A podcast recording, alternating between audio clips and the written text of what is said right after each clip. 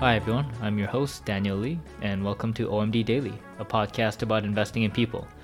Every Monday to Friday, I share with you what I learned the day before from studying people and companies through conversations, whether it's through interviewing investors and business leaders, to reading books and financial reports, and digesting learnings from all the other storytelling mediums out there.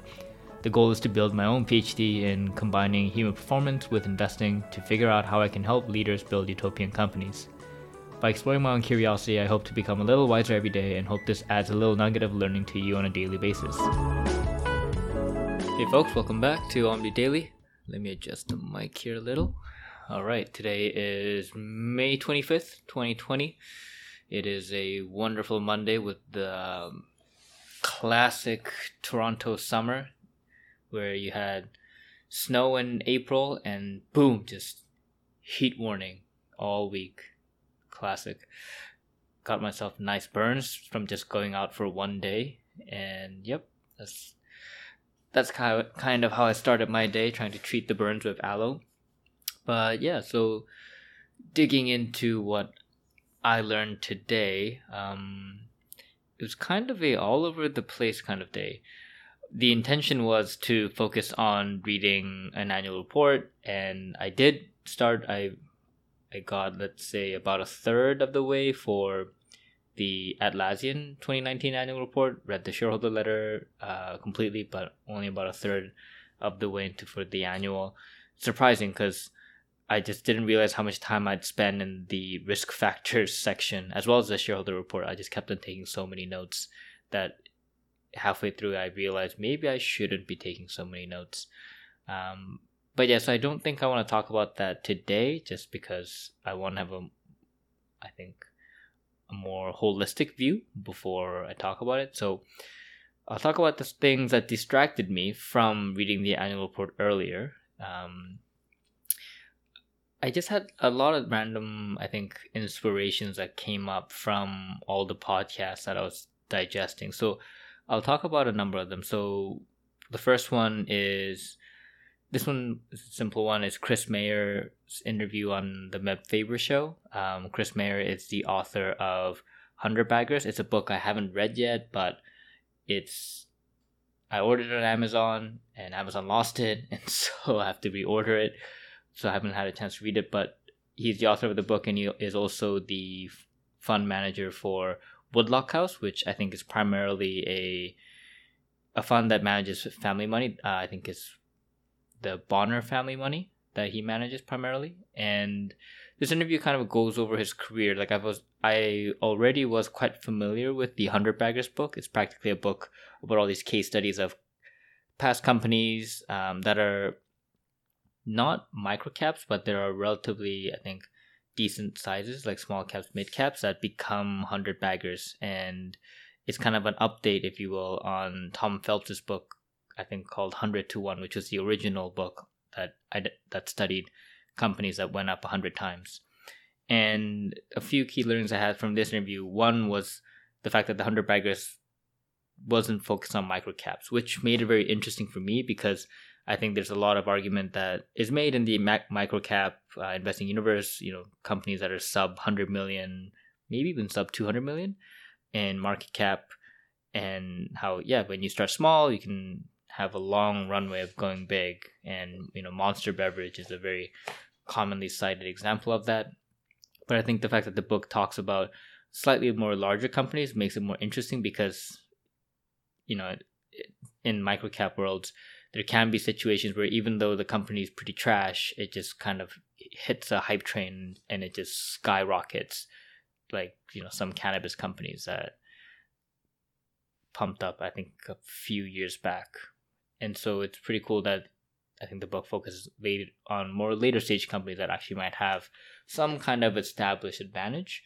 And another thing I learned, more so just a curiosity on Chris Mayer's own career path, was that before he ran the fund Woodlock House, um, he was actually living out a career writing investment newsletters. So he started writing investment newsletters on the side. I think he was a private uh, commercial lender, a private banker, and his newsletters were getting traction. And I think one, I think Bonner, um, I think it's Bill Bonner or Will, Will Bonner himself. Uh, he's like a media titan, and so he liked Chris's newsletters and kind of gave him the opportunity to work full time by just writing newsletters, traveling the world, writing about stocks, and I just thought that was pretty fascinating how he started out his career just just doing the work that he liked, just writing about stocks because he found it to be interesting, and how it became a full time career, and how eventually, because the newsletter was so valuable, it led to people trusting Chris and eventually leading to him getting the fund to manage capital, which I think is something that I personally, you know, am dreaming about. And so that it's just uh, an inspiring personal story for me to kind of tag on to as, okay, yeah, there's this person who had this kind of career path and it's something I want to emulate. Um, something else I learned, this is kind so this was an inspiration from listening to a focused compounding podcast episode on the rule of 240 and it actually made me go back and pull out uh, my book that originally i think has this rule written into it so the rule of 240 is kind of like the rule of 72 so the rule of 72 if you aren't familiar is a quick and dirty way of figuring out um, how long it'll take a stock to double based on the return profile. So, you know, for example, if you had a stock that returned something like 25%, then uh, 25% per year, then you divide 72, um, 72 by 25, and that'll result in close to three, right? Just under three years. And so that's kind of how what you should expect, where if a stock were to return 25% per year, then you should expect the stock to double in just past two and a half years. And if you take it a little step further, there's something called the rule of 240. And that is the 10 bagger uh, rough, dirty math, where same principle. If you got if you had a business that returned 30%, you divide that by uh, you divide 240 by the 30% and you get 8 and so it'll take 8 years for the stock to become a 10 bagger um, and apparently so I learned about this from the focused compounding episode where Geoff Gannon and Andrew Kuhn were talking about the rule, and apparently it was actually an appendix in Ed Thorp's book, A Man for All Markets. And so I ended up going through my bookshelf and pulling out the book, going through the appendix, and there and behold, I totally had missed it back then. And it's a continuous reminder how I feel I'll have to eventually go through my entire list of books that I'd read and kind of comb through them carefully, at least the kind of more famous classics and try to really distill the learnings out of it. Because I think when I read this book, it was right when it actually came out into the bookstores. Like I got it as a gift from a friend, and unfortunately, it didn't have much marginalia notes. So I think that was probably earlier in my reading education where I wasn't really writing much inside my books and highlighting much. So it's kind of unfortunate, but at the same time, it gives me an opportunity to read the book again so that I can actually dissect more of the learnings out of it because I think I'm, I've probably missed a lot. I think the only things I highlighted were things on blackjack and poker, just because that was my fascination at the time. Um, but yeah, so that's, I think, the big thing that came out from learning about this rule is that I've actually incorporated as part of my investing checklist just to think about the valuation component where the way I I've started valuing companies is taking the kind of more inverse approach where you know I try to just find the IRR of the business right now and I think something to also incorporate into this approach is yeah like if this company were to become a 10 bagger what would that look like you know if I wanted to I if I wanted the the business to become a 10 bagger in eight years, it would have to return 30%. You know, does that seem possible? Does that seem reasonable? And I think asking those questions and having a checklist that makes me think about that might would be pretty valuable, especially in thinking about it in the long term of thinking about five years, eight years, ten years, for example. And yeah, like even even in a ten year path, for it to become a ten bagger in ten years, it has to return twenty four percent is that reasonable? Do I think that's feasible? And I think that would be an awesome exercise to just kind of have to kind of finish off a investment research process.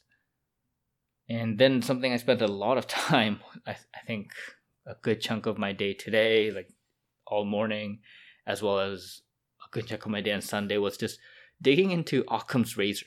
So I don't know how Occam's razor came up uh, suddenly, but it just became an idea that just consumed my entire mind. And for those of you who are not familiar with Occam's razor, I'm I'm no expert on it. I I think even my understanding at this point might still be quite uh, basic.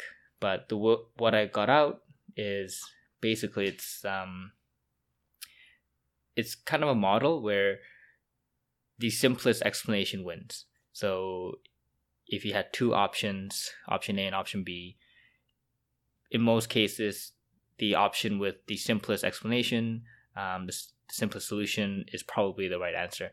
And in one aspect, it's kind of like uh, believing in your gut, and it's used in various um, professions like science, you know, medicine, and I think it it primarily kind of came from like a lot of people, a lot of scientists use in the research field to look at different options. Like I think people and like doctors use it to diagnose when they're in medicine as well, where you, there can be so many different um, factors that could lead to different illnesses. But in most cases, if you use Occam's razor, you would pick the simplest one, where you know the simplest case could be like a flu, but sometimes people might make it a little more intense and go, oh, it could be like the West Nile virus or could it be malaria? And they might push it further to all these extreme cases just because people have an innate desire to, you know, sometimes overdo things. Like they want to go into more detail, they want more data, and they want to become more specific. You know, it's kind of like how an investor might just overdo your model, you know, and have all the variables and you try to make it really precise and really accurate, but that might just overcomplicate things. And that overcomplication might be a, a way to signal your own competence, but in reality, it might actually not achieve anything, and you and you might just make an an incorrect decision.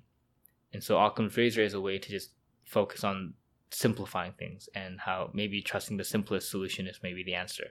And I think the Einstein quote of um, I don't want to butcher it, so I'm going to look it up right now. Einstein Occam's razor. He has a pretty great quote where I think I need to say the full thing. Einstein quote.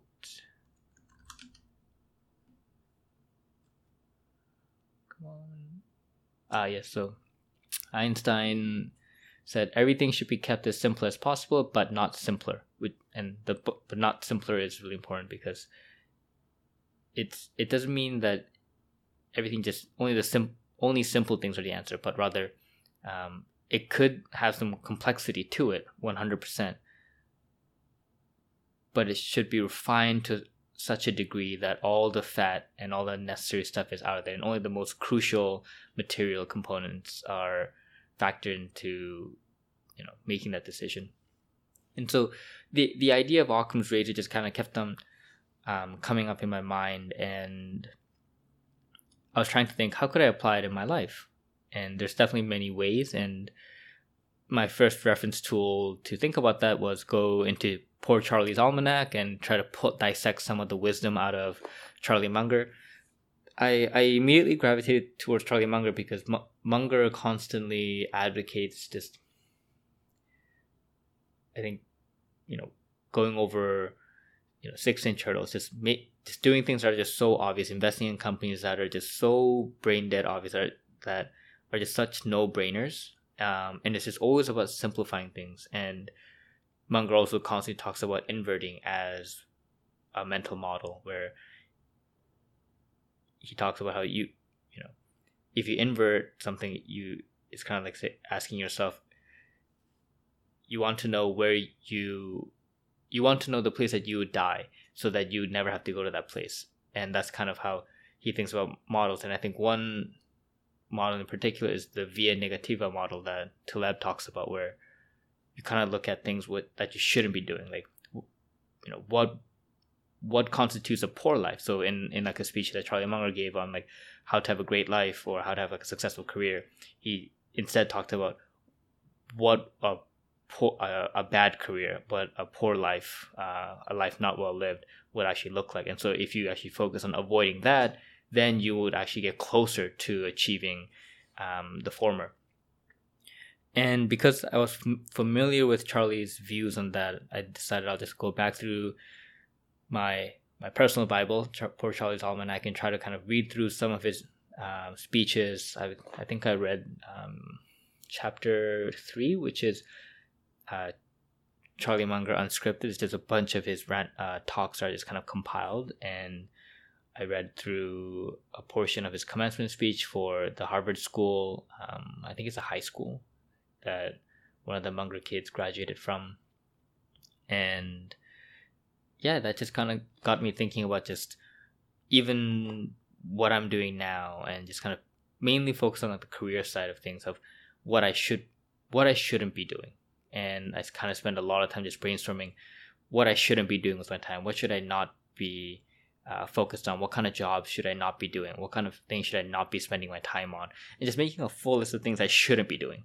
And I think that made things simpler because I can now just focus on avoiding things. So as long as I'm not doing the things that are on the list, I'm probably going towards the right way of doing things that I should be doing. So instead of trying to focus on what I really should be doing and just honing on the one thing there, I think just finding out all the stuff I shouldn't be doing has been effective. So yeah, that that was something I spent a lot of time on. Um, and I'm still continuously trying to figure out how to apply that model more. It's just it was a model that I learned about for the first time, I think a year ago or two years ago. But it just kind of rang in pretty hard recently and it's become a focus. Um, and I'll talk about two more learnings that I've had. So Another one I've kind of binged through the Focused Compounding podcast. So this one was on investing in a high inflation environment, and this actually went in tandem with the recent um, the Investors podcast interview where they went through the Berkshire Hathaway annual meeting, and it highlighted something both both podcasts collectively on the idea of investing in a high inflation environment, and it hi- highlighted something that I hadn't really fully thought about, um, just on the concept of companies with intangible assets and pricing power. So, if I touched upon to begin with the investors podcast interview, they talked about they played an interview with Buffett um, where he talks about how businesses that don't have to reinvest capital to grow are phenomenal. You know, classic are Mastercard, you know, a lot, a lot of the kind of FANG companies like Facebook and Alphabet, i.e., Google, you know, they can just continuously grow, and you don't really need to invest large amounts of um, capital capital to grow, and it's definitely the inverse of very capital intensive businesses like railroads, for example, where it, as you grow, you have to continuously reinvest more capital um, because it's such a capital intensive business, and the ho- the podcast host Preston Pysh and uh, Stig and they caught a pretty interesting point about how you know Buffett practically hinted that asset heavy businesses don't tend to do so well in a high inflation environment and how you know it's it's not as easy to just quickly change pricing and the business model um, like in tan- intangible asset based companies like Google, for example. Like Google can just change how they sell their ads and they can continuously adapt to the business environment in that fa- in that fashion. Whereas a asset heavy company it can be definitely much harder because you have completely other components where you have to also think about how are you going to reinvest the capital? Like what are the price and costs related to all that?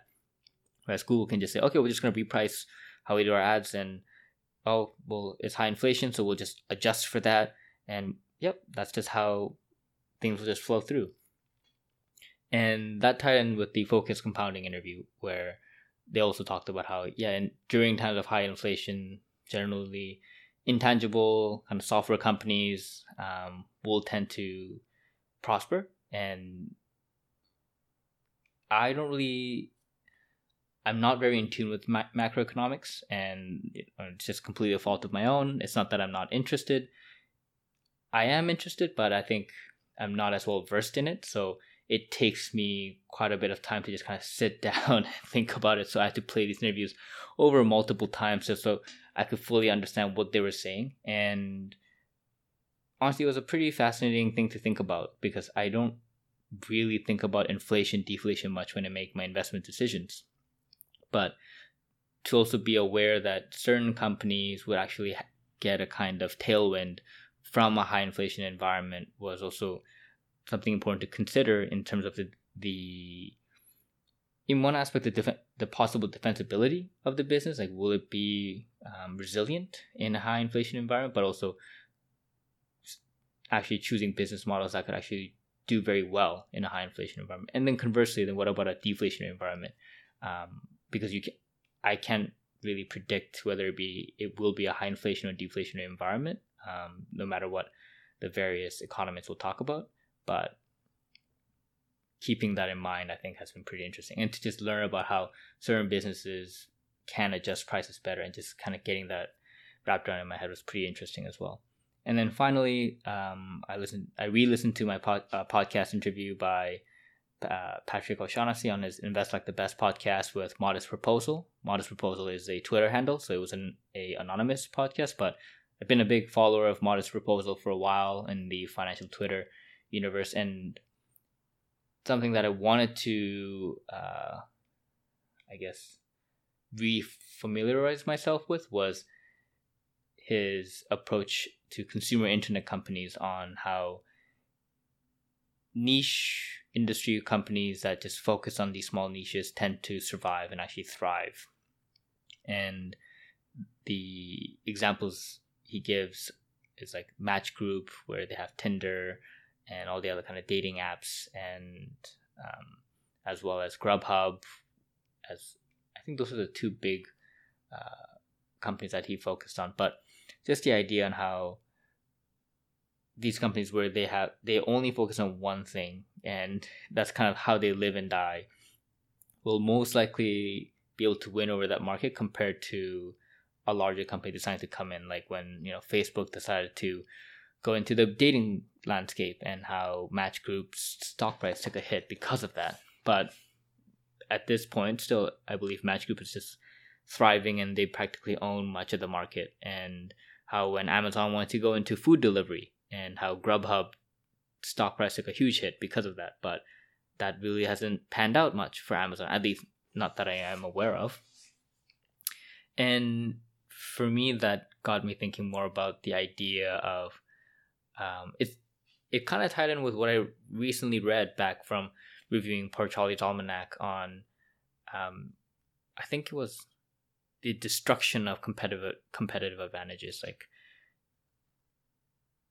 has a has a company been able to, you know, has it actually faced the challenge? Has it has its moat actually come under attack, and was it actually able to withstand it? Was it actually able to actually grow stronger from it? And I think companies like Match or Grubhub that can actually demonstrate the power of their moat by withstanding um, attack from a much better capitalized, much bigger uh, company can actually prove itself even further. And so I think that's something that I'll probably look for look for in future companies as well to see when have these companies ever been attacked and if they've been attacked who are the attackers ideally you want to see them defending themselves against more better capitalized companies. And I think this is something uh, Polen Capital talk talks about often as well when they try to assess moats. So this was another, I think, key factor that got kind of re-ingrained in my mind to put down into a checklist to kind of be aware of. But yeah, so these were kind of the series of learnings I had today. Um, kind of all over all, all over the place, but still focusing on an investing theme um, I think these are all mainly things that I learned to kind of add to my checklist, with I guess kind of the exception of the Occam's razor, where it's more kind of a more model I want to incorporate into my life. Um, I hope I was able to explain all these well enough. I, even as I was talking about it, I could tell that I was kind of rambling in some cases, and I might have not explained it as clearly. And that might just be the proof that I'm still learning, and I've I've still not fully understood all these models yet. It's a learning process, so please bear with me. And yeah, I hope this was somewhat helpful, and I hope you you know go through the notes or the links that I attach in the episode notes on the main main page, so you can actually learn it for you know better yourself. Um, yeah, that's it for today. Hope you enjoyed it, and hope to have you back here tomorrow. Take care.